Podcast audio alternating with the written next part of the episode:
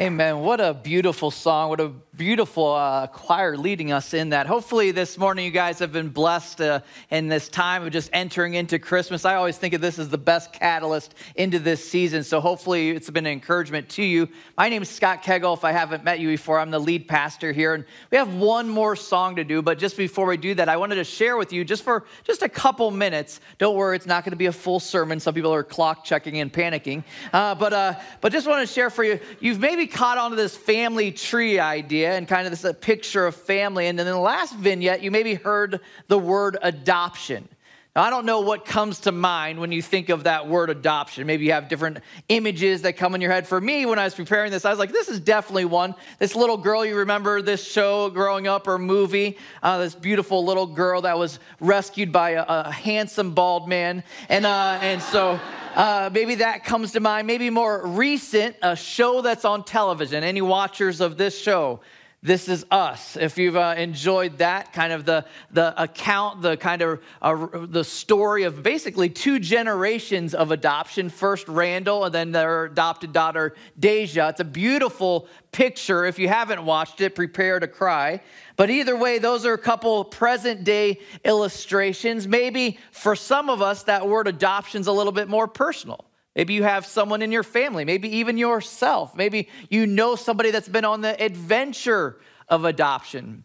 Back when I was living in Chicago, I had a really a good friend who was a pastor there. His name was Dustin, and going with him through this adventure of him traveling over to China and being introduced to sweet little Naomi for the very first time, and his and their life completely changed on the other side of that. Adoption is a theme that runs throughout Scripture, but it's most evident in the story of Christmas. I would hate, I would hate if we talked about adoption and it didn't bring to mind the most important adoptee of all time, the baby Jesus.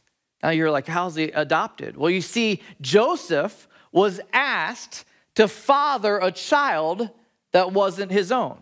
Maybe you caught that in the story. He was asked to father. Remember, it's Jesus was God's only begotten son, not Joseph's only begotten son. But the reason he was asked to adopt wasn't because God had abandoned him or forgotten about him.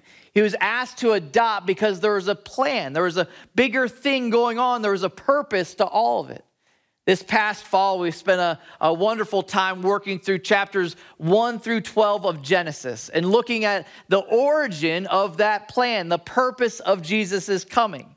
It started with the introduction of creation, the introduction of Adam and Eve, their free will choice to go their own direction and ignore God's leadership, which created a separation between God and man. Then a little bit later, we're introduced to a character by the name of Abraham. And Abraham saw a little glimpse of God's mercy. Despite man rejecting God, God said, You know what? I'm going to show mercy in the form of a promise. A promise that someday, someday, his family line would lead to someone that would be a rescue, would be a blessing to all mankind. The Bible goes on from there Old Testament leading into New Testament, if you follow the, the line of it, it's really just the story of one person. It all builds generation after generation, story after story, all leading to the Christ. You saw some of those stories even here this morning. You heard about Rahab through David and ultimately leading to Joseph. Now, Joseph, it wasn't his son because God needed to break the sin nature. So the Holy Spirit came upon the Virgin Mary and she was with child, and that sin line was broken in the introduction of the perfect sacrifice by the name of Jesus Christ. He had to be without sin. So, this baby, as you know, if you know the story of Jesus, grew up, lived the perfect life, died willingly on a cruel Roman cross and then on the third day rose again, providing the opportunity to be set free from our sins by simple faith in Him, embracing His free gift as payment for our sins. The amazing thing about that, that's only part of the story. The rescue of our sin is a huge deal, but there's two parts. This adoption theme runs throughout. His intent wasn't just to rescue us, but then also to adopt us as his own. Galatians 4, take a look at this passage, summarizes it well. It says, But when the fullness of time had come, God sent forth his son, born of a woman, born under the law, to redeem or rescue those who were under the law. That was all of us. So that the intent, we might receive adoption as sons. Adoption as sons. So it started with adoption. It started with adoption, but the intent, the purpose behind God's visit here on, I'm sure, December 25th, on Christmas, was for that purpose to adopt us as part of the family. And this isn't just any family. When I was growing up, I had a, a relative, uh, Jim and Norma Parker. We'd visit, we lived in Chicago, they lived in Ohio. And we'd always look forward to this trip because they had a huge amount of property. They had a couple lakes, they had horses, pool, they had the whole nine yards. We'd always look forward. And every time we came to visit this family, it was always packed. Neighbors were always over. They always made everybody feel like a million bucks. You're like, man, that is a family you want to be a part of. Wait a second. Now, amplify that by a jillion. God, the creator of everything, the source of love, the source of goodness, the author of all creation, the, the source of peace, the, the God of comfort, the perfect Father.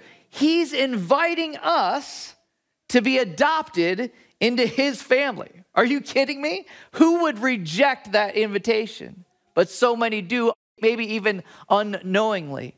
By simple faith, this is what scripture teaches us. By simple faith, by putting our trust in Jesus' death as payment for our sins, acknowledging that we've blown it, we've fallen short of his perfect standard, calling out to him and say, I want to be rescued, I want to be adopted. He wants to pull you in to the family. He wants to add you to that obnoxiously long song. He wants to introduce you, he wants to expand the family tree to include you.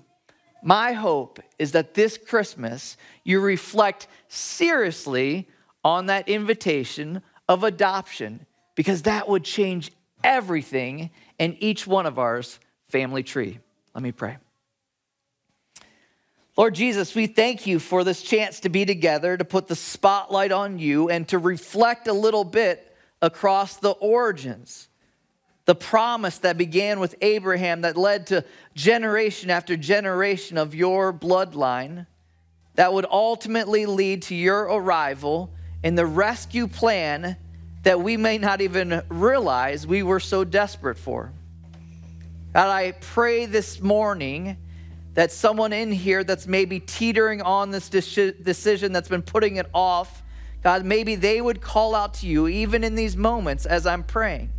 They would acknowledge you as their rescue. They would embrace the invitation of adoption. For the rest of us, God, that maybe have embraced you, this would be a catalyst for worship going into the remainder of the season. You're so good. You're so faithful. We praise you in Jesus Christ's name. Amen.